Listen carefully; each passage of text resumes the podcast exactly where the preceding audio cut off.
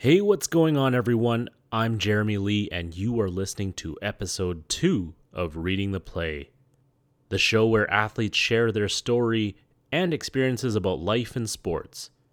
Additionally, we'll break down some key decisions they made so you can get a better understanding of their journey and where they are today. Don't forget to subscribe to this podcast on iTunes. It's also available for download at sportcalgary.ca. And for more content, follow the Facebook page Reading the Play. And to get the latest news, including new episodes dropping, follow on Instagram at Reading the Play or myself at Legacy. In this episode, I will be talking to Reagan Fathers, who is originally from Australia, but his volleyball journey has taken him over 14,000 kilometers to Alberta, where he has played for the Red Deer College Kings and the University of Calgary Dinos. We'll chat about how his journey might have looked completely different if it weren't for Tim Finnegan's connections.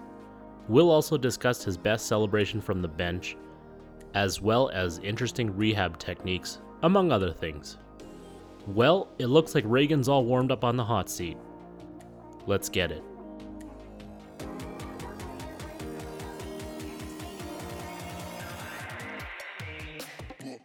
Reagan Father's on the hot seat today. Thanks for joining us. How are you doing? I'm good, man. How are you? I'm doing amazing. Uh, this should be fun. Oh, Uh, yeah, you have a very interesting story. Growing up in Western Australia, East Fremantle, if I'm not mistaken. Yeah. Um, but you played your volleyball or high school volleyball where? Uh, at Heathfield High School. So I moved over to uh, South Australia, or Adelaide is the main city. Uh, I think I was around nine or 10. And when did you start playing volleyball? I started playing volleyball around the middle of grade eight. At first, I, I went to Heathfield High School, and it's what's known as a SIV, so Special Interest Volleyball School. At first, I got accepted into the school late. I didn't know which high school I was going to, and I didn't know anything about the volleyball program. So I went into the gym program, just like any other kid would in high school. And then we were playing handball one day, and I got picked up by the coach. He's like, "You kind of have a fast arm. Would you like to play volleyball?" And originally, I said, "No, volleyball's a girls' sport." Um, so he's like, "Oh, okay." And then he came back to me a couple of times, and in the end, I'm like, "You know what? It's probably going to be better than running shuttles and throwing balls on the oval in gym class." So I gave it a shot, and here I am. How tall were you in high school? Um, I never really had a consistent growth spurt, so I kind of just grew gradually. I think in grade eight, I would have been around six foot, six foot one, and then pr- progressed until about six five, and I've even grown an inch since I've been over here. You're on the volleyball team. When did you realize that you know this is something that you could take seriously, that you wanted to focus on? Um, when did those thoughts come into your head? I was one of the worst volleyball players in my class when I first joined. I was tall and I was athletic, so I did like a lot of athletics, like long jump, high jump, all the track sports. Um, never really played much in the way of actual sports, just kind of jumped around from one to the other depending on what I was doing. And like I said, I was the worst in my class. I could jump high, I could get over the net high, but I would miss the ball. I remember the first ever spike I went to do, my first ever tournament, I'd been playing for two days, and it was a big team of girls sitting on the sidelines, and I got like really excited, so I jumped up and landed before the ball had even contacted my hand. And at that point, I was like, you know what, maybe volleyball's not for me. But then in grade nine, uh, I was starting to get my hand-eye coordination in terms of volleyball together and my coach is like you should try out for the state team which uh, is the equivalent to a provincial team here. And i said oh you know like i don't really know. And then i made the team unexpectedly. Uh, i was kind of like a reserve player. Uh, they saw me as like a middle outside. They could kind of develop me. And that's where volleyball really took off. I was practicing a couple of times a day. And then like yeah i just kind of developed got better saw some kids that were better than me like i kind of progressed past them and using my height as an advantage i saw something that i could potentially take forward in the future and i just kind of grasped it. So when did those thoughts of I want to play post secondary come into play for you?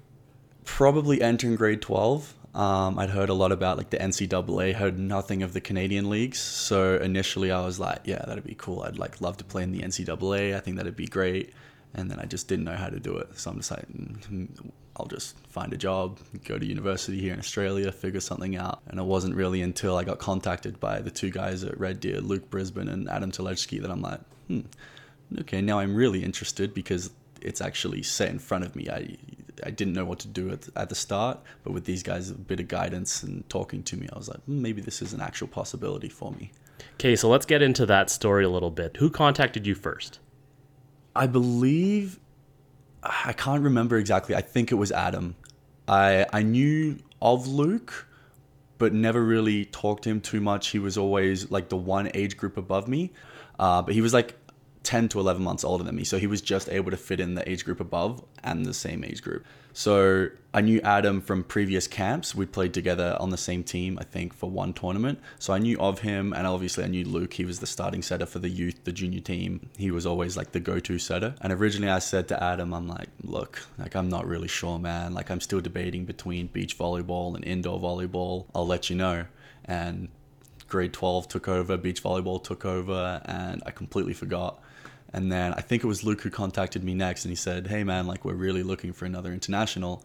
This is my coach's email. This is his Facebook. Add him. He'll or he'll add you. Like just talk to him. Just see what can happen. And then Aaron Schulha, anyone that knows him, is is a pushy guy when it comes to recruiting, which has served him very well in the previous years. Absolutely. Uh, added me on Facebook, sent me an email and everything, and then he's like, "Let's set up a Skype call."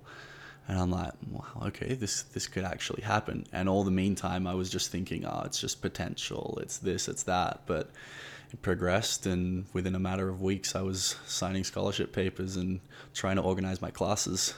But you were excelling at beach volleyball. Mm-hmm.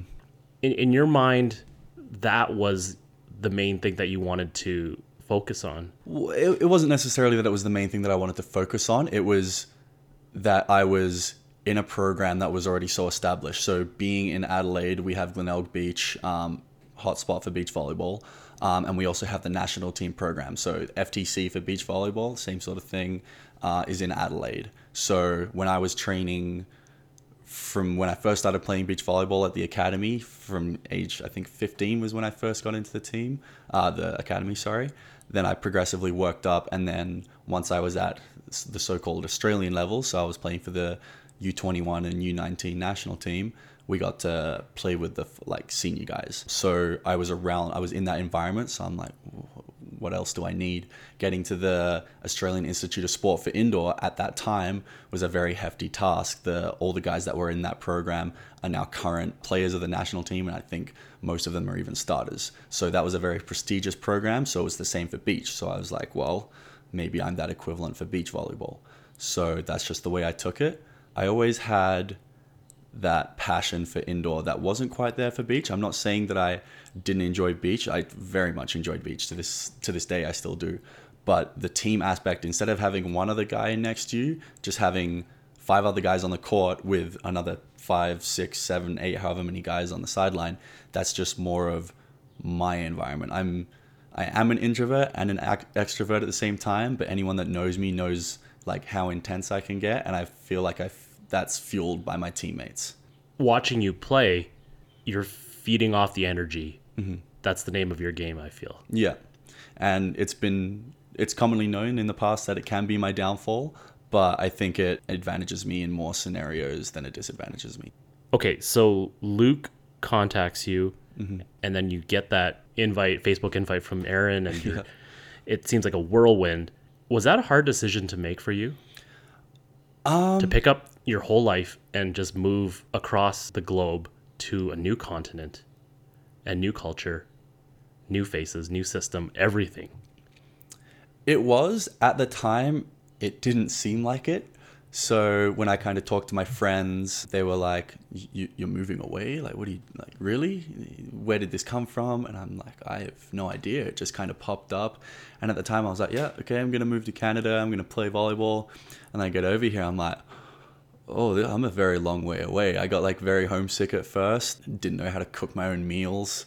Like my laundry, I shrunk so many shirts. My socks were different colors. So like obviously it was an adjustment, but um, I don't think I think there was more excitement than fear before coming over because at the end of high school I wasn't 100% sure what I wanted to do. I knew I wanted to be volleyball until progressing into a career or whatnot. So the idea of that being laid out for me for at least the next three, four, five years was very exciting. So when Luke says, I play for Red Deer College, what is going through your mind? Because from my understanding of you know people outside of Canada, their knowledge of Canada really is Toronto, Vancouver, and whatever Yeah. barren land is in between. Mm-hmm.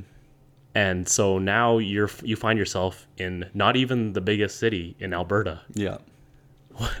What's going through your mind? Like, how does that even happen? There's a lot running through my mind actually. Uh, like you said before, thinking um, of coming over, the only thing I knew about Canada was Toronto, Vancouver, the Raptors, maple syrup, and moose. Like the the typical stereotypes.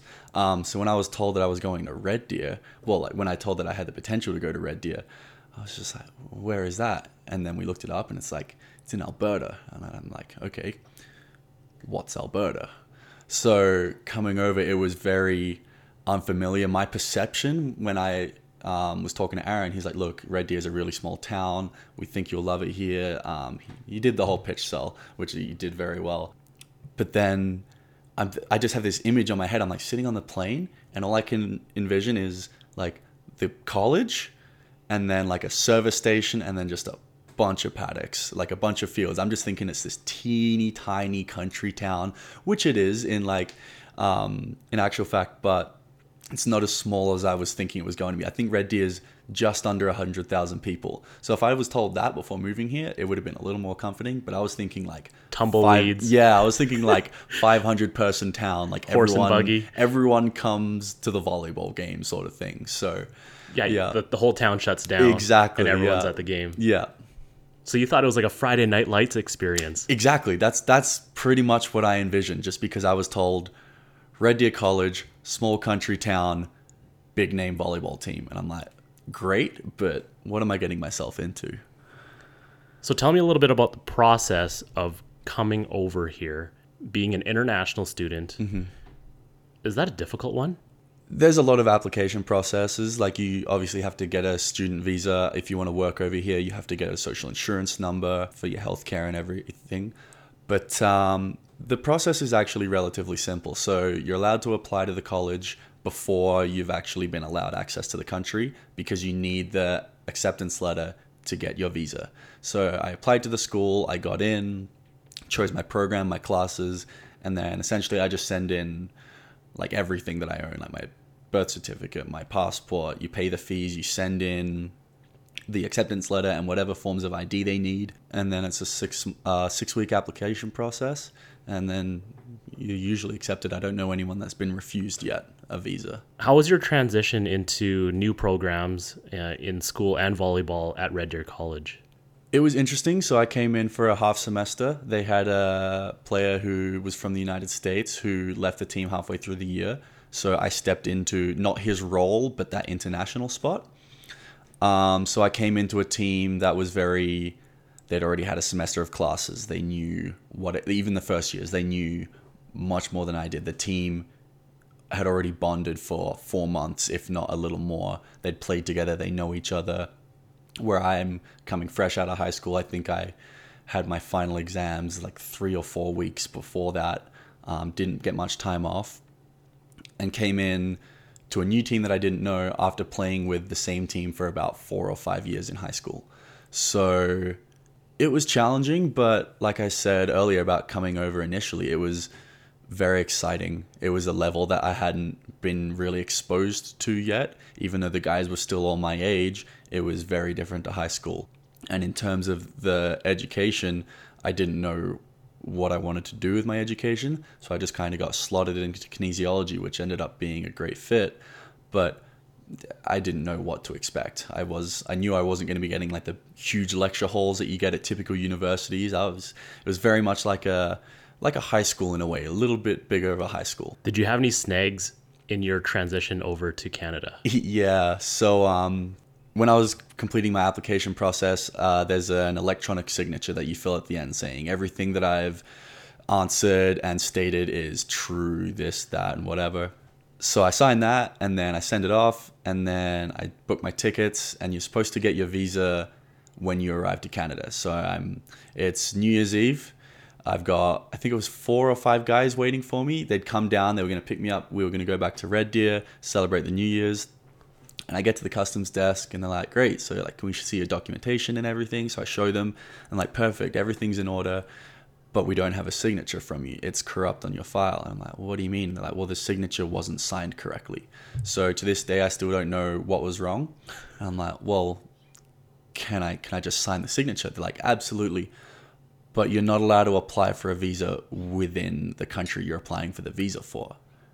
And I was just I just went white and I was like, What? And like, so we're gonna have to send you home. And I'm like, no, no, no, no. Like, you can't send me home. I just got here. So I had to say my goodbyes to the four or five guys that had come down to pick me up it was already just it was by the time the whole process had finished it was about 10 o'clock. So they're like there's no more flights. We will pay for your flight back to los angeles but then from there it's up to you. So i'm freaking out. I call my mom. We figure it out. So we get back and when i'm in la i sign the forms send them in. It was took like five minutes. And this is ridiculous. But like i said earlier it's a six week application process. So uh, we're booking my tickets home. We're just like well i'll just come back next year. And I'm talking to Aaron Schulha at the time, talking to plenty of my teammates. And I get a message from, I think it was Tim Finnegan and Aaron Schulha. I, am not sure whether Tim messaged me personally or Aaron just mentioned it. But Tim Finnegan, who was the left side that I played with, it was his fifth year that year. His mum knew a member of parliament who also was um, close friends. So I get a text, no, I get a email from Schulha and he's like, look, just wait. Like, we'll see what happens. Nothing eventuated. So my mom books my ticket. I've run out of money, all of my savings, because I was paying for some penthouse suite because that was the last they had. It was New Year's Eve. It was like it was like 350 400 dollars for a night or something. Well, you got to ball out in LA. Too, yeah, right? exactly. New Year's. Uh, even though I was still 18 in the United States, ages 21, so I'm just this young kid sitting alone in his hotel room. I think I was watching Jaws on the TV. Chicken fingers. yeah, exactly. I was too scared to go across the road to get Burger King even, so I just got room service. And so I'm sitting in the lobby, all my bags are ready to go, and I get a text from my mom, and it's my flight back to Australia. I'm like, okay, here it is. So I'm like, talk to the front desk. They get me a cab. They're like, okay, it'll be five minutes. Just wait up the front. So I like I plug my headphones in, and I put my backpack on, and my phone vibrates, and I'm like, what now? And I click my home button and it's a email from the government in Canada. Your visa's been approved. So what what's usually a six week process, I think we got approved in under 14 hours or something outrageous. So I just my head goes into overdrive. So my mum books me a flight, cancels my flight. Sorry, uh, back to Australia. We book one to Calgary, and that same day I'm landing in Calgary. And I find the timing of that unbelievable. Oh, it was it was almost uncanny actually. And even on the way to the airport i was just mom my mom's like your flight's in 45 minutes. I'm like it's a 15 minute cab ride. So she's like okay i'll like send you the details. So i like put my phone in my pocket and i jump in the cab. And anyone that knows lax it's it's like a city. So i like he's like which terminal are you going to? I'm like oh just like drop me off at whichever one and i'll just find my way. And he's like no no no. Like you can't just walk to the terminals. And i'm like what do you mean he, actually showed me a map on his phone. I'm like, oh my goodness. So I'm just thinking, I'm like, where am I going? And I'm just like, he's like, which one? I need to know one. And I'm like, just drop me at Alaskan Airlines. Like, and then I'll figure it out from there.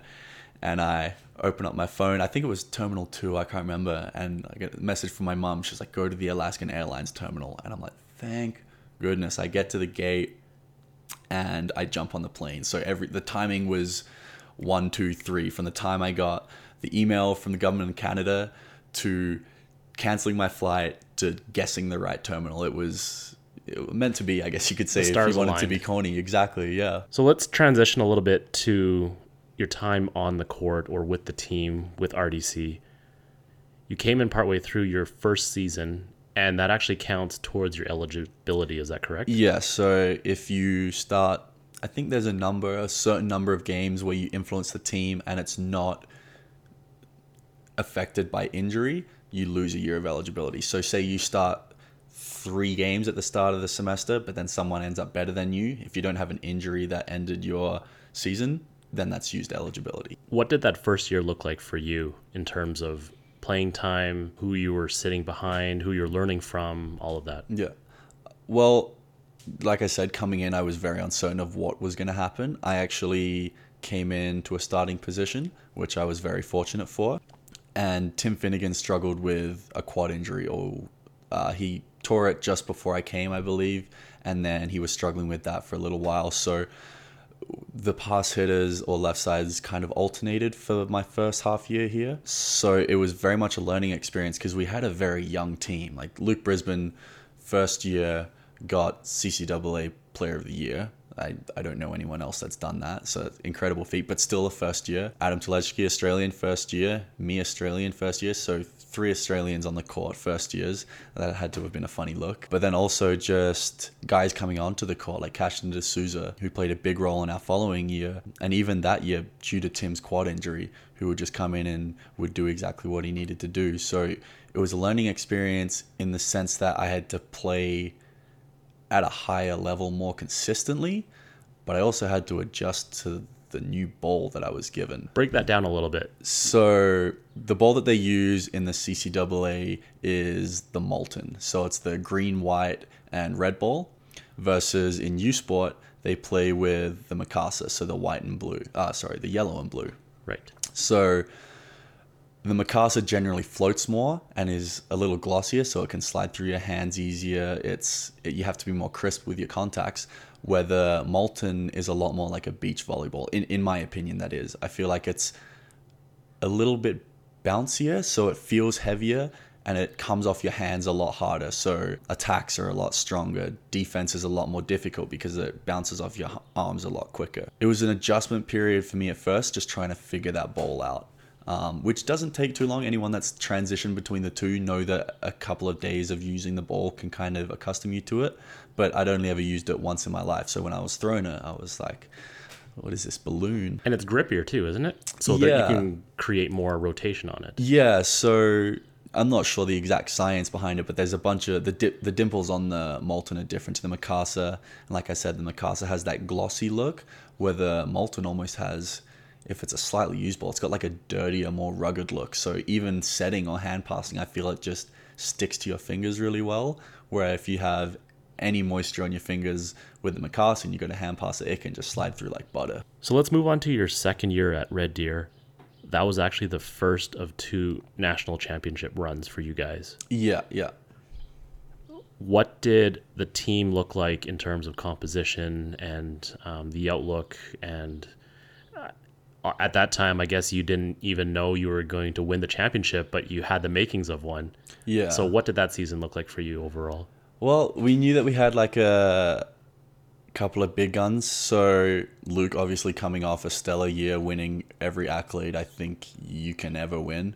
Uh, Nick Dubinsky, who was a um, veteran player, was easily our best player. But he came in with me through my half year the year before. So he kind of had the same experience that I did, but he was obviously a lot more talented than I was at the time. He'd seen the league, he knew what it was all about. But we had we were missing Tim Finnegan. He was probably the go-to guy up until his quad injury, and then Nick was our go-to guy with all the rest of us just kind of filling in the slots, trying to do our job. Aaron is always looking for a P2 who is essentially a second libero, but is offensive as well. So he wants that guy to be the gritty defensive player who passes a 2.5 every game and just gets like 8 to 10 kills. Like that's what he wants that player to be, which is exactly what that player is there for. We had guys that could do that. We could all do it, but we couldn't do it consistently enough. So he was really searching for the same thing as what Nick and I did the first year, coming in halfway through, filling in the gaps that needed to be filled,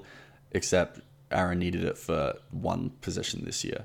So halfway through the year, he called up Matt Lofgren, who previously pr- played at Thompson Rivers and Lethbridge, I believe. Um, and then Riley Friesen, who just come off his first semester at Mount Royal University. So Matt, with us not knowing much about him, we just knew that he was very much that P2 that Schulha wanted. And unfortunately, his very first practice with us, he dislocated his finger.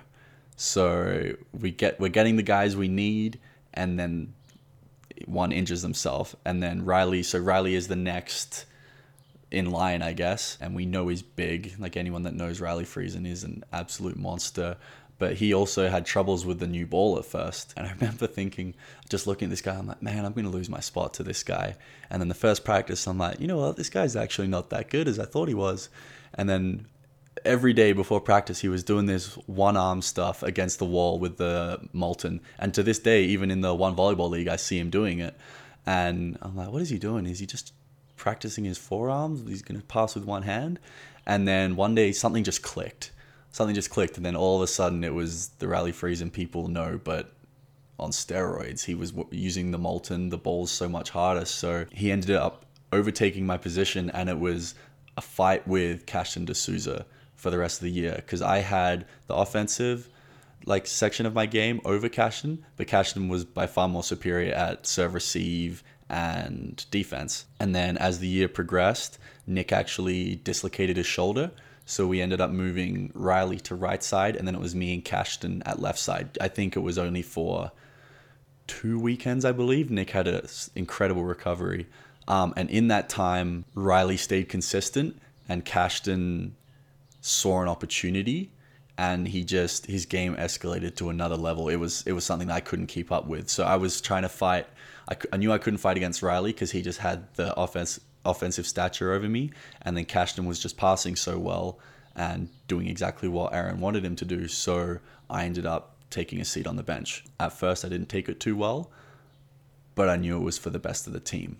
So it was kind of that internal conflict that every player faces at one point or another and I was sitting on the bench with Adam Chelejski because two great middles, Ty Mormon and Tommy Lyon, two unstoppable forces in that league. So we just made the best of what we could on the on the bench. We decided at the same time, um, I believe NCAA March Madness was going, and all over Instagram and Facebook was these videos of the bench players just losing their mind, guys that you never see on the court, but having more fun than anyone else in the stadium. And then Adam and I looked at each other one day and we're like, let's do that. Let's let's be those guys. So we did that. What was your best bench celebration? Anyone that knows Red Deer knows the ace dance. The ace dance is a standard. We just hop and skip around like leprechauns. I've heard one person say, but I still love it to this day. Everyone laughs at it. Everyone points and takes videos. Best celebration might be a bit of controversy with this one if any of the coaches from the team hear this one, but there was this one play. So once again, but going back to Riley Friesen, it was a one-on-one um, solo block on the outside. He was blocking on the left-hand side, probably the biggest block I've ever seen in my life, and I just fall over on the bench. I just like fall over, pretend I just like passed out, and then Adam Chelejski comes up to me and starts pretending to resuscitate me and like doing CPR and like shocks on me. And we get up, we think it's hilarious. And then the referee calls Luke up to the stand and he's like, So there was a player that was resuscitated on your bench. And apparently Luke just kind of had a bit of a giggle to himself and then went over and told Aaron, and Aaron wasn't very impressed because it was a pretty heated game at the time. So it resulted in me getting, I think it was a red card, just a straight a red. red. Yeah, I got a red card for it. So we were surprised to say the least. I like still looking back, like I, I find it hard not to laugh and giggle. We always bring it up. We've joked about bringing it back, but not at the risk of Schulha's wrath. So I guess timing wasn't right. no, no, exactly. He's never been one to enjoy too much bench overreaction, and I truly believe that was an overreaction. But Adam and I were just trying to solidify ourselves as the jokers on the bench, and at least that set like a limit. We're like, okay, that's too high. Let's just like chisel it down a few notches and then just keep it there. So that's what we did, and it worked out as a really fun season. Let's go back to the decision um, from Schulha to maybe start D'Souza and Friesen over you, and now you're on the bench. And the season before that, you were starting. Yeah. How do your emotions manifest over the course of that full year? And you guys also winning that national championship and knowing that maybe you could have contributed more than was actually on the court. Yeah. Well, like I said, at first it was really tough because as as a player that's been on the court starting for a year, so my first half year and then the first semester, um, I felt solidified in that spot. Many people say you can never get too comfortable, and I think that's what I did. When I lost my starting spot, it was a real shock because I was like, well, maybe I'm not as good as I originally thought I was. Well, I'm like, what do I need to do? What can I do? So I really just started focusing on like my physic the physical side of my game. I'd never been one and I'm still not one to be labeled as like a gym junkie. Like I'm not very large. I'm a very typical volleyball build, but over the years I'd gained the strength that I needed to whittle away any injuries that I would have nagging me. So my knees used to be terrible. I'd play a game of volleyball and I wouldn't be able to walk the next day if I didn't stretch, roll, and ice for two hours. So having that side of my game elevated, just the physical side, enabled me to play at a more consistent level. Like fifth sets, I remember fifth sets, I used to jump what it felt like half the height, um, where now it's getting more consistent. So even though I couldn't be on the court contributing to the team, I knew that I was still contributing to the team in like energy wise, but I knew that I was still going to be at Red Deer. Just because I wasn't starting this year, it wasn't like I was washed up and Aaron was going to drop me. I'm like, well, this isn't forever. Next year is going to come around. I need to prepare for next year. If these two guys are still here, then I need to bring my game to a spot where I can, if not overtake them, challenge them to be their best, which is what I did leading up to provincials and nationals because which was when around I lost my spot. Like the few weeks leading up we were still fighting for a spot. So I made it my goal uh, in practices in pre-game warm-ups just to kind of push the players as if they were going to be pushed in a game. So anyone that knows me as a volleyballer knows that I can talk a little on the court and I can get a little overheated at times. And I would do that in practice, which I think the coaches loved because it's never personal, but in a practice sense, you're giving players more game like scenarios where they're going to have to deal with it. And they would laugh at me and stuff. But I think in the end, I don't know whether it did contribute to them. You'd have to ask them. But I felt like it benefited me, if not as well as them. So it just made me realize, well, like maybe I have to play at this intensity the whole time. Because then in practices, I was like, well, I'm actually playing a little better. Like maybe I could push these guys. But at that point, it was too far gone. They just solidified themselves, I felt. So it was a unnatural transition to being on the bench, but I think very beneficial. Well, just finding other ways to contribute to the team, exactly. even though you know it's not going to be on the court. Yeah, it's easy to say team first when you're always on the court because, like, it's even though it's one team, there's still two very different teams on the court and the bench, and both sides can contribute equally. Because bench players are very underrated in the sense that they often provide the energy off the court that can't be provided on the court. Like guys on the court are constantly thinking about the game because they're standing there looking at their matchups. Where the guys on the bench, they're like, okay, we take down the stats, we be the encouragement for the guys, we talk to them when they come off the court.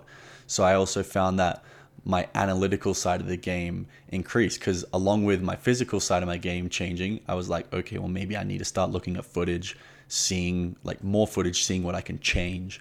So I started noticing things on the bench that I'd never noticed on the court before, and now because you had that like perspective that the players don't right? On the court like there's a common phrase like you black out from the play. Like everything goes so fast that you don't remember what happened where at the back of the court you kind of see everything from a different perspective and I I could apply that in further scenarios. I'm guessing the game slows down when you're on the bench. Yeah, well, and you don't have blinders so, on you. Yeah, so it's not so much that it slows down; you just see everything. Where, eh, it, to, to give it an example, when you're one-on-one blocking, you're so focused on the ball and the player that you've got no idea sometimes what else is going on around you so like sometimes I'd go up and I'd float. So in volleyball terms, I went up and blocked, but then I drifted out too wide because I was jumping kind of like a broad jump, and I drifted past the ball, so I couldn't get the block. And often people would tell me that. I'd be like, oh no, no, I, didn't do that. And looking back at footage and watching players on the court do it, I'm like, okay, I can see why they can't see that, but everyone else can. So that was very beneficial. So you put in all this work in the off season you start working out and changing your body differently um, like you were saying eliminating some of the potential injuries that could happen mm-hmm. and also conditioning yourself better for deeper games yeah and then all of a sudden third year again, that's your second run at a national championship and provincials, Yeah. but you play a more significant role this time. What was the difference? moving into the following year, we still had that issue of a missing player. So the previous years was the previous year was Tim Finnegan. We were missing that left side spot. Uh, this coming year, we were losing Nick Dubinsky, who had shown nothing but putting up 20 kills a game consistently. He was the guy that we needed at that position. And Aaron had talked to me and several other guys about the lack of that right side spot. We had plenty of left sides coming in. We had guys that had already started. Like Matt Lofgren was healthy and he started the whole year there. So in my final meeting with him of the year, so before I left home, he was asking me how I thought the season went. And I said, I was very honest with him. I'm like, look, I'm fairly disappointed in myself that I wasn't able to bring the level of volleyball that I needed to be on the court. So we discussed what I needed to do over the summer, technically, physically wise, mentally wise, the way I could, ways I could improve, so I could be the player I wanted to be. But then he also talked to me about the option of right side, and he's like, "Look, we're we're losing Nick. We've only got one other right side, but we need another. What is your like opinion on that?" And I'm like, well, "I'd only ever played right side to fill in in practice or like."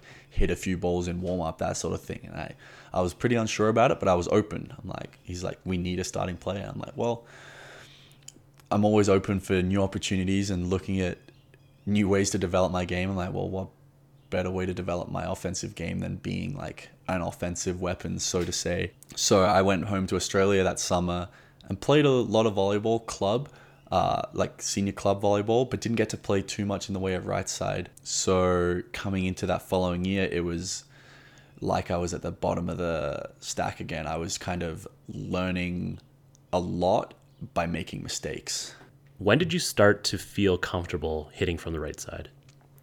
Um, I felt comfortable hitting from the right side for the majority of the start of my right side career, I guess you could say, but I struggled a lot with the C ball. So the C ball, or is known back in Australia as a back A. So as an opposite or a right side player, when the setter is front court, your responsibility is to hit the behind ball, but from the back court. So you have to jump from behind the three meter line. And that was something I'd never really done before. So that was a very new part of the game to me. I missed a lot of balls, made a lot of errors early just because I didn't know what I was doing. I was trying to adjust things, but I felt like I was doing it wrong. So we had a discussion with the coaches and Luke and also Ryan Beatson, who was our second setter, and we talked about what needed to be different with the C ball because the front court balls were working perfectly, but the back row ball I was just really struggling with. So we decided to push it closer towards the net, so give the ball a little bit more lean so I could jump into the ball. And then after that, right side changed for me completely. I knew how I needed this set, Luke knew how I needed it and then everything was like clockwork. It just kind of came together from there. What about other parts of your game that you had to change? In my opinion, like defense is defense, so moving to the right side of the court rather than being in the middle was relatively similar, like C ball, get ball, I guess people could say. But the serving side I was really struggling with. I I was predominantly a float server in high school, but with the new Molten, I tried spin serving a lot and I could put in heavy spin serves, but never really consistently. In my first year, I was predominantly a float server but being the right side volume guy, I wanted to give my spin serve a try. And I could, like I said, I could put in a lot of heavy balls, get a, like a few aces, but my ace to error ratio was nowhere near where it needed to be. Uh, and I think it was about just after Christmas, leading into provincials, even it might have been the week or two before. I was talking to Nick Dubinsky, who we talked about earlier, who was playing in Sweden at the time, just about how my serve was struggling.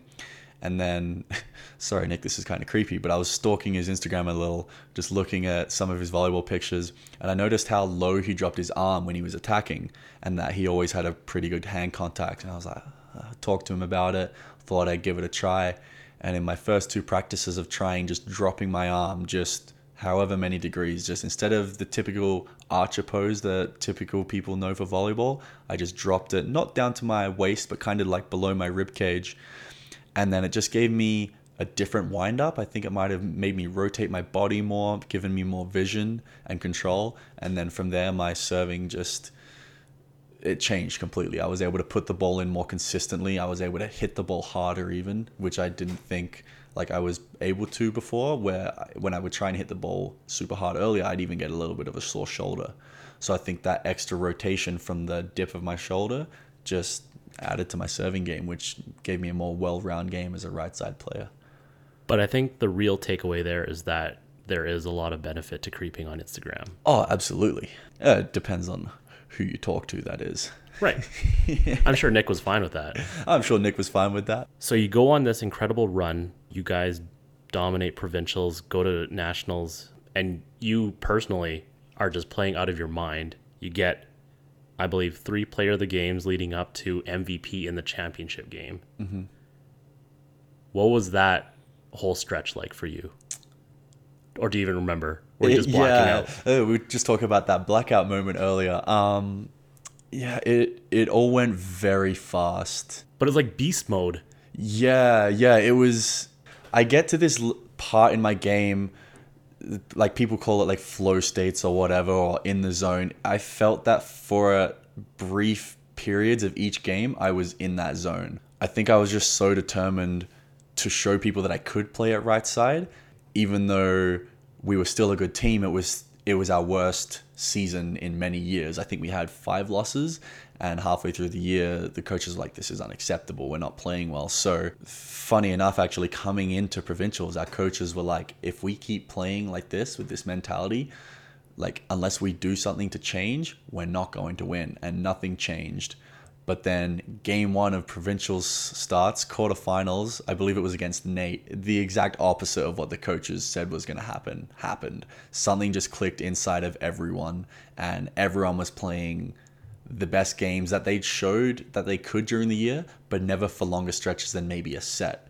But we were just putting together perfect performance after perfect performance. So while I felt my game escalated a little, everyone else's also escalated. So Luke was setting better. Michael Sumner was passing threes like you wouldn't believe, digging balls that I didn't think were possible to dig. So it was a combination of everyone that made the team look so much better. Not better than we were, but made us look as good as we were. And we were talking earlier about how the game against Medicine Hat was one of the most intense games that Yeah. you've ever been a part of. Uh, w- without a doubt, it was the most intense game I've ever been a part of. Describe to me that feeling or the environment or the atmosphere of that game.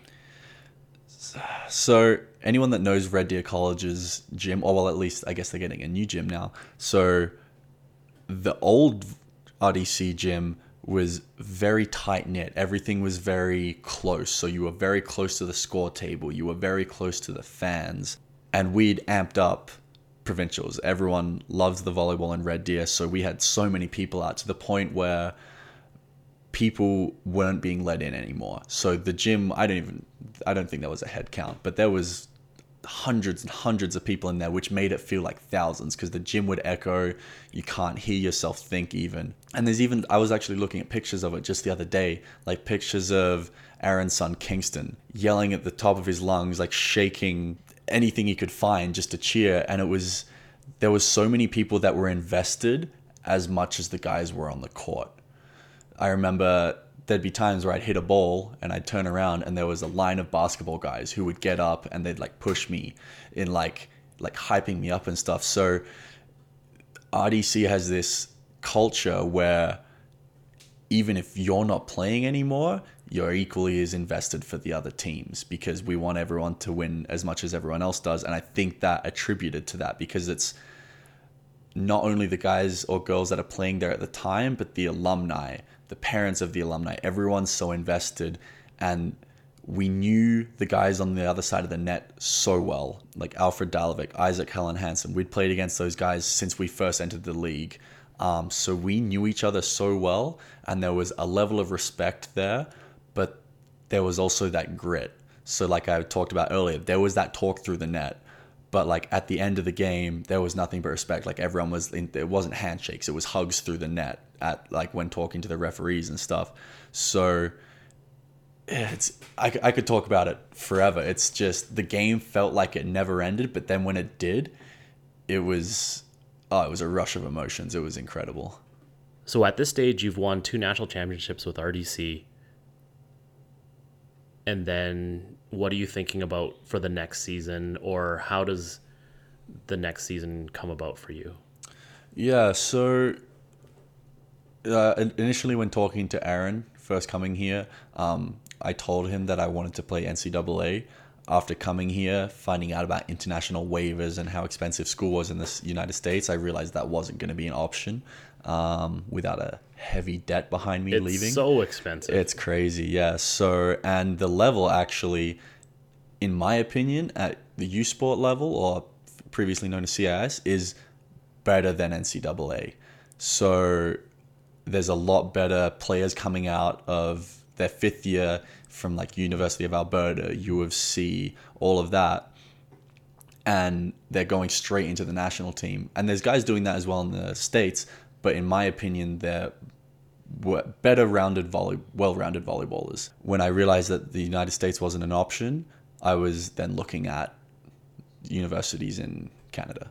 so it was always on your mind that you wanted to play even um, Yeah, at the well, highest level. Yeah, so like my mentality when it comes to like volleyball is I'm always wanting to like take the next step. It's like coming out of elementary school and going to junior high. Like you're the big kid, as much as it's going to suck, you're excited to become the little kid again.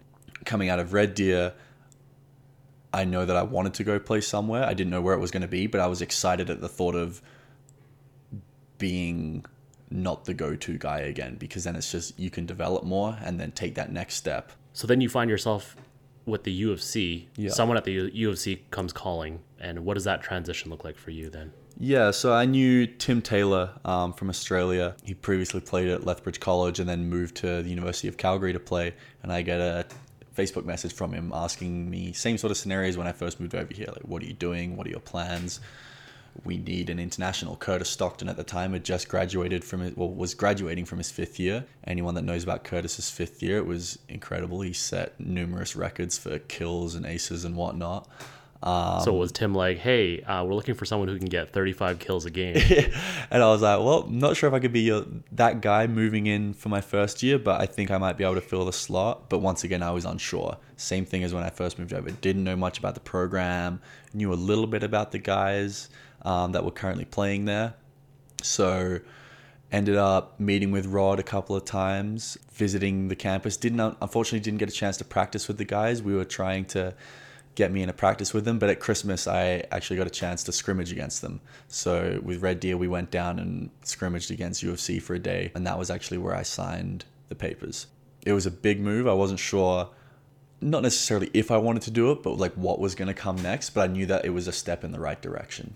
You were fielding offers from other schools, though, weren't you? Yeah, so I talked to obviously I sent numerous emails out. Aaron was working with me with that. Um, schools like U of A had already filled spots. Uh, that's where Luke Brisbane's playing now.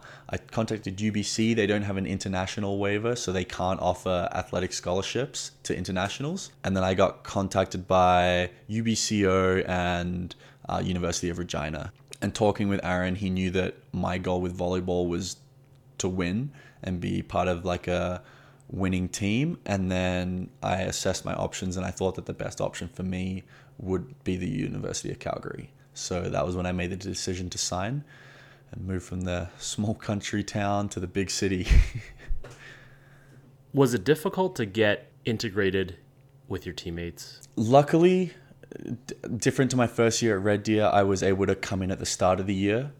I put a lot of emphasis on off court bonding. So while being on the court with players is very important and should never be overlooked, I find that getting to know the guys personally is the best way to play better on the court. Because Really? yeah, I, in my opinion, don't get me wrong. Other people may think different. Like if, maybe beach volleyball, like knowing each other because there's just two of you. The better you play cohesively, like off, no, sorry, on the court, then it'll transfer to game. Where when you have a big group of guys, I find that going to events together or organizing things together, not only are you getting to know them individually, but you're learning how to work off the volleyball court in a social setting. So you learn how to communicate, you learn to figure out what not necessarily what they're thinking, but how their emotions are intact. So I find that's the most beneficial bonding method for a new team. So you're saying that it's more important to bond as a team off the court. What was one of the examples that you had for me? Yeah, so in my so my third year, so at Red Deer College, my my last year at Red Deer, the second national championship run, we had a terrible first semester. We weren't playing like we should have been. I think we had four or five losses, which, Right. like I said, for for the Red Deer program is unheard of. We sat down with the coaches halfway through the year, and they're like, "Guys, like, what is going on? Like, we've got the physicality and like the guys here that we need to play well, but we we're not. It's like you guys don't know each other."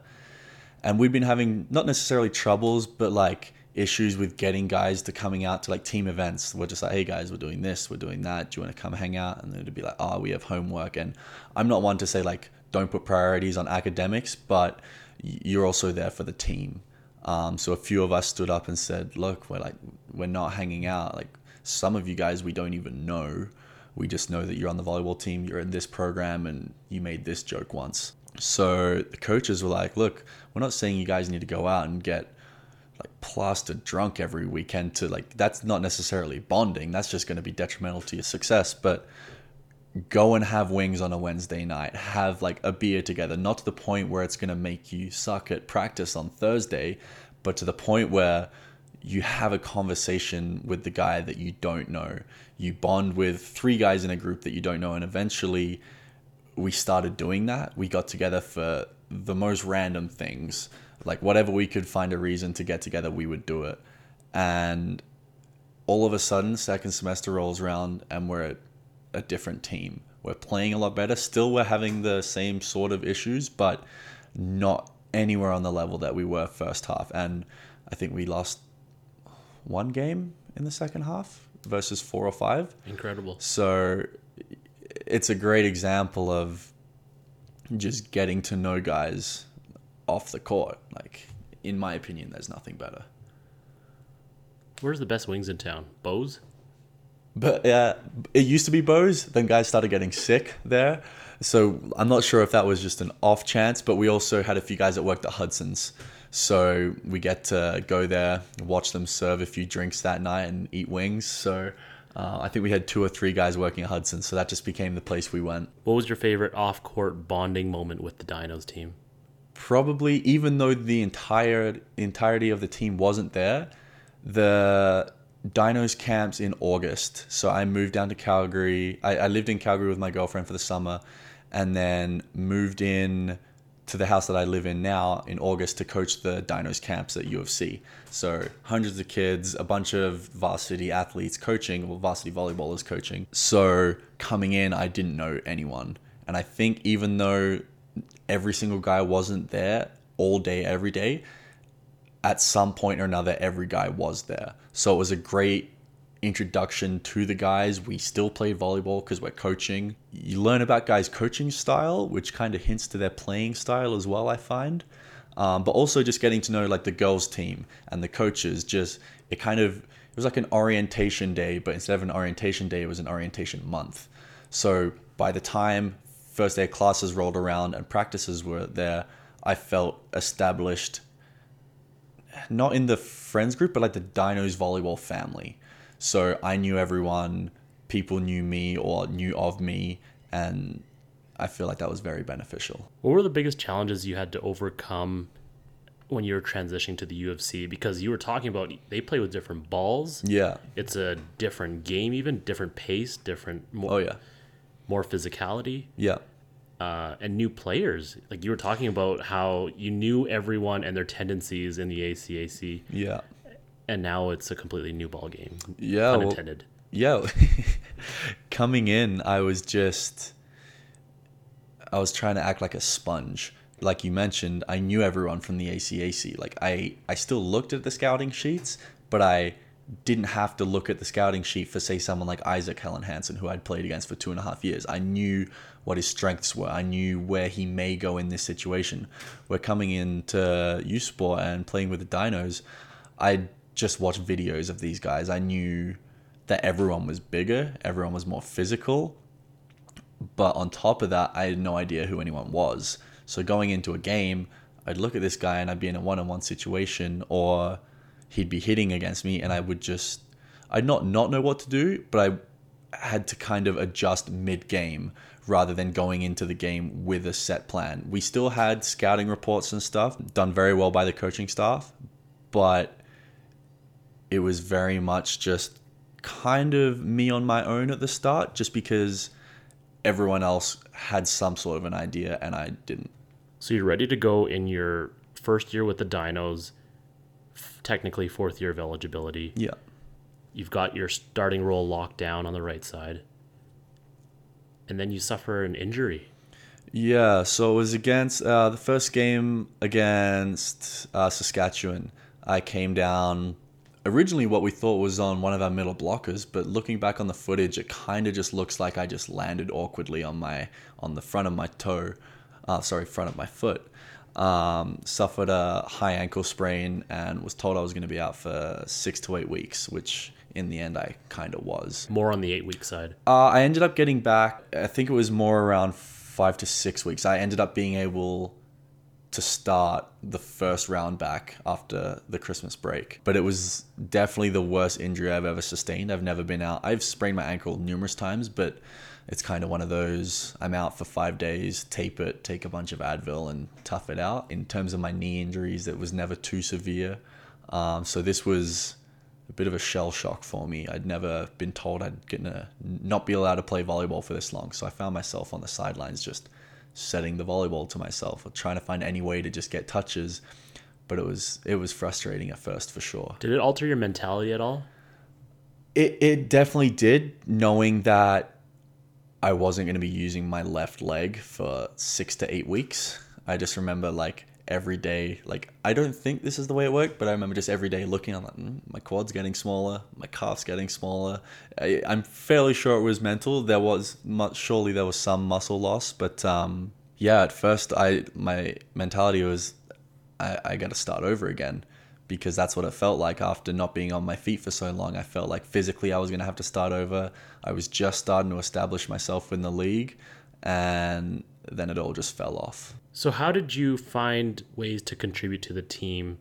Uh, this time you find yourself on the bench again, Yeah. but the X factor is that you also can't really move. Yeah.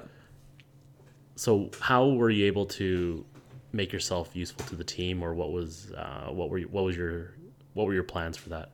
I just kind of went into it with the knowledge I'd gained from the my past experience on the bench in my second year.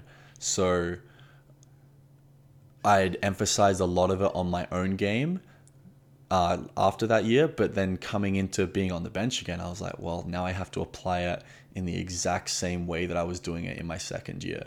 Except this time, I can't fall on the ground and have someone jump on me and pretend to resuscitate me. If I did, I'd probably hurt myself. Um, And, so get, and get another card. yeah, exactly. So a lot of my time was spent giving feedback if I could to the guys on the court. I was making sure that I was watching, even though it was the coach's job to give feedback. If guys were just kind of standing back having a drink, I would just give them, even if it was a word of encouragement. And then I worked, I, I didn't work with, I talked a lot to the first years on the team or even some of the red shirts, um, just about what I did. A lot of the mental side of the game. I had a few guys ask me, because I told them that I used to be a bit of a hothead in high school when it comes to volleyball, and they were like, "What did you do to get out of that?" Um, so just things like that, just kind of helping other guys in ways that I could from knowledge that I'd gained that they may not have, or maybe just needed reassurance from. So you finish up your year at U of C, uh, and then you find yourself actually now uh, heading back to Red Deer. Yeah. Uh, before before we get to that, what did you learn at your time at U of C? Oh, that's a tough one. That n- this is going to sound kind of stereotypical, but even in like a place where you don't think you can come out of, like there was a point in my 5 to 6 weeks of sometimes not being able to go to classes because I was stuck on crutches in the winter, um, thinking that no, what am I doing after volleyball? Like, what if this ankle injury, like my physicality doesn't ever come back? What if my ankle is never the same? So, coming out of that, like, like I said, it's kind of stereotypical, but just like resiliency, I've had plenty of injuries in the past, but I don't think I've ever come back stronger from this one, from anything like this one.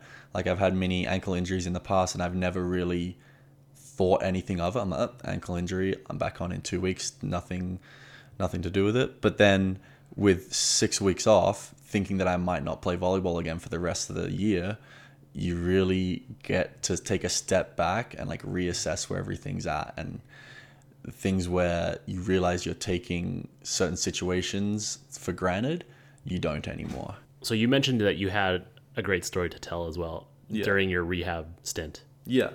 So um, at the time, I was in a sports psychology class with Dave Paskovich, uh, great psychologist who worked with our team a lot, just with anything we needed. If the team was ever struggling or we had a bad weekend, he'd come to Tuesday practice and just talk to us, just give us some advice. And I remember we were talking about the psychology of rehab, I think it was, and just talking about what you could do in terms of imagery or something, um, imagery or just meditation, just to help you along with the recovery process. And he talked about, I think it was an alpine skier, or he worked with a lot of um, winter athletes and he mentioned to me this story of someone who had an injury and they envisioned lots of mini Pac-Men coming through their body and just eating away the scar tissue and the inflammation. And I gave it a try and I would do it two or three times a day. So I'd do it in the morning before I went to class. I'd do it um, during practice when everyone else was warming up. I'd just sit there and envision it. And then before I went to bed, and then a week later, I was walking when I wasn't supposed to be out of the boot. I think for I was still in the boot, but I was putting pressure on it when I wasn't supposed to be putting pressure on it for I think another two or three weeks. I think it was. So I'd always heard of imagery. I'd used it in terms of volleyball, but never seen it work in such a quick fashion. Does it work for losing weight? I, I don't know. It might be worth a try. Just pack, mini Pac-Man for anything you need. Good to know. so you finish off your year at U of C and you're thinking of playing another one in Calgary or with the Dinos for your fifth year to round out your university career. But obviously things uh, take a different path. Yeah. So what happened there? So I was in kinesiology, as I mentioned at the start, with Red Deer, uh, at Red Deer, sorry. And then when applying for University of Calgary, that was my first option. But as it turned out, my high school, I think it was my bio, my chem, and my math didn't link up for the prerequisites for University of Calgary. So I met with academic advisors, and I was I would have to do a bunch of continuing education before I could get admitted to kinesiology. So by the time I finished that continuing education, got the courses I need done, I think it they said it would have been 2020 before I would be admitted, and obviously I'm already gone by then. So I was very conflicted with what I wanted to do because I knew the group of guys that I was with was where I wanted to be. The volley, the level of volleyball and the league was where I wanted to be. I was really enjoying Calgary, but I know that in the long run, volleyball doesn't last forever. And even if it's even if it's a diploma from Red Deer College, at least then it's something I can build on rather than playing so and so many years of pro and then losing those credits and having to start over again and paying full international tuition. So I made the decision to go back to Red Deer, finish the courses that I needed to get the diploma, and then in between my pro seasons, my plan is to it like if I want to complete the degree at University of Calgary, do that continuing education in the summer using the money that I earned from the pro seasons. Hopefully, I mean, hopefully it's enough. But yeah, so the main thing for me was just thinking forward. As much as I wanted to be playing there, I knew that, like I said, volleyball isn't forever. Well, and obviously Aaron's going to welcome you back with open arms. Yeah, yeah. So he did talk to me before I left, and he's like, "Look, like if anything ever happens, you know that like, like Red Deer is like family to me now. Like I, I Canada's home to me now. It's been I've been here for long enough, um, and Red Deer is where it all started. So I feel very much at home there. Um, so going back is exciting, but like I said, there's very much conflicting emotions over it. Did you guys discuss a little bit about uh, what your role will be when you go back? Are you pl- back to playing right side? Yeah. Uh, and then does Aaron have any expectations for you around being a mentor of sorts to the younger players coming in where you once were? Yeah. Going into my fifth year, I want to make the most of it. Like I can't believe five or four, four and a half years has gone by so fast. I remember talking to Tim Finnegan and he's like, trust me, it'll fly by and you'll be a fifth year before you know it. I'm like, no, it won't. You're old. I'll get there eventually. And before I know it, I'm here. So going into next year, my mentality is, well, number one, win. Like I, I don't want to accept anything less. And if we don't win, then I want to play the best I can and have the best team volleyball that we can. And if that's not enough to win, then so be it but also just being there for the younger guys that are undoubtedly going to be as uncertain as I was. It's obviously going to be a different scenario, them not coming from another country, but it's the biggest step they've made. So it was the biggest step I've made. Them moving, say, from Medicine Hat or Lethbridge to Red Deer College might be the biggest thing they've ever done in their life. So just being there for those guys and being the encore and off role model that they need is, I think, what could be the best thing for the team. So I meant to ask you this earlier. Looking back now on four and a half years of being in Canada, what is maybe one or two of the strangest traditions or practices that we have here in Canada? I want that outside perspective. Yeah. I've certainly racked my brain thinking about this. Culturally, Australia and Canada are very similar. One thing I can't get over is the, the country music. Like I'd listened to a lot of country music. No, I hadn't listened to any country music before I came over here, sorry. So when I first moved here and moving to small country town of Red Deer, where nine out of the ten stations are country, I was like, what's the deal with all this? Like everyone's like Miley Cyrus sort of thing. Like what's going on? But Keith Urban is Australia's greatest national uh, yeah. export. Oh, well, is yeah, I know, but like I never I never listened to him. So that was I just kind of knew Keith Urban was a. In fact, I'm not even sure if Keith Urban I knew was a country artist. I just thought he was a rock star. I don't know. I didn't know what he was. Fair enough. Um, but on top of the country music, which I've now grown accustomed to, like it being Stampede, now I can very comfortably go to the Cowboys tent and listen to as much country music as I need. I even sing along to some of it. Do you know how to two step? Uh, or has Jade taught you? Jade has tried to teach me, along with many other people. I find that as the night progresses, I get better and better. And then I wake up the next morning and I think I know how to two step. And next time I go, it's just completely different to what I thought it was. It's it's complex, but I can I can hold my own. I hear you, man. I hear you. yeah.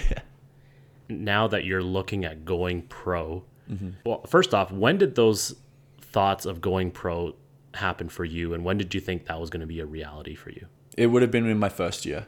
So when I finally made the decision to move over and commit to volleyball, I fully committed. So as soon as I'd always thought like mm, college would be fun, university would be fun, pro would be unreal, but I'd never had that presented to me. So when college presented itself to me, and then the potential of being not recruited but developed in a way that pro scouts would want you was very appealing to me. So it would have been my first year that I decided I can probably take this all the way if I want to. So with pro on your mind, does that change the way in how you approach the game in your final year in terms of is there a certain way that I should be playing in order for pros to look at me? And then also with body maintenance, maintaining your body to a place where it's optim- optimum and uh, risk free of injury. I don't think you necessarily need to approach the game in any different manner than you did when first trying to be recruited. So, like I mentioned earlier, it's like going from elementary to junior high. It's the same sort of thing. Just because college coaches were looking at you, it doesn't mean pro coaches are looking at you any differently. So they're looking at the same sort of thing, except instead of being like, this guy wants to be in this program, he wants to do this with his career. Pro coaches are just, this is what he plays, this is how good he is at the position, we want to pay him.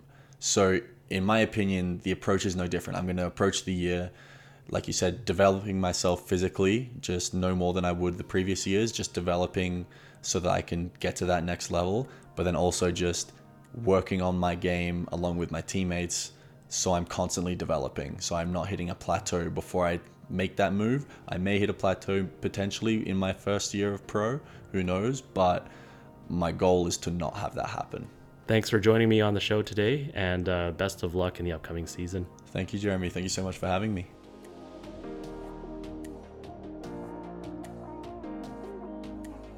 Thank you for listening to this episode of Reading the Play.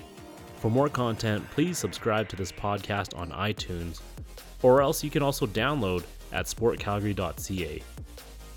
Make sure to check out the Facebook page, Reading the Play, and to stay up to date on the latest RTP news, including new episodes, follow on Instagram at Reading the Play or myself, Jeremy Lee, at Legacy. I really hope there is a piece of Reagan's story that impacts, inspires, and ignites you to help you win your day. And as always, I'll catch you in the next episode.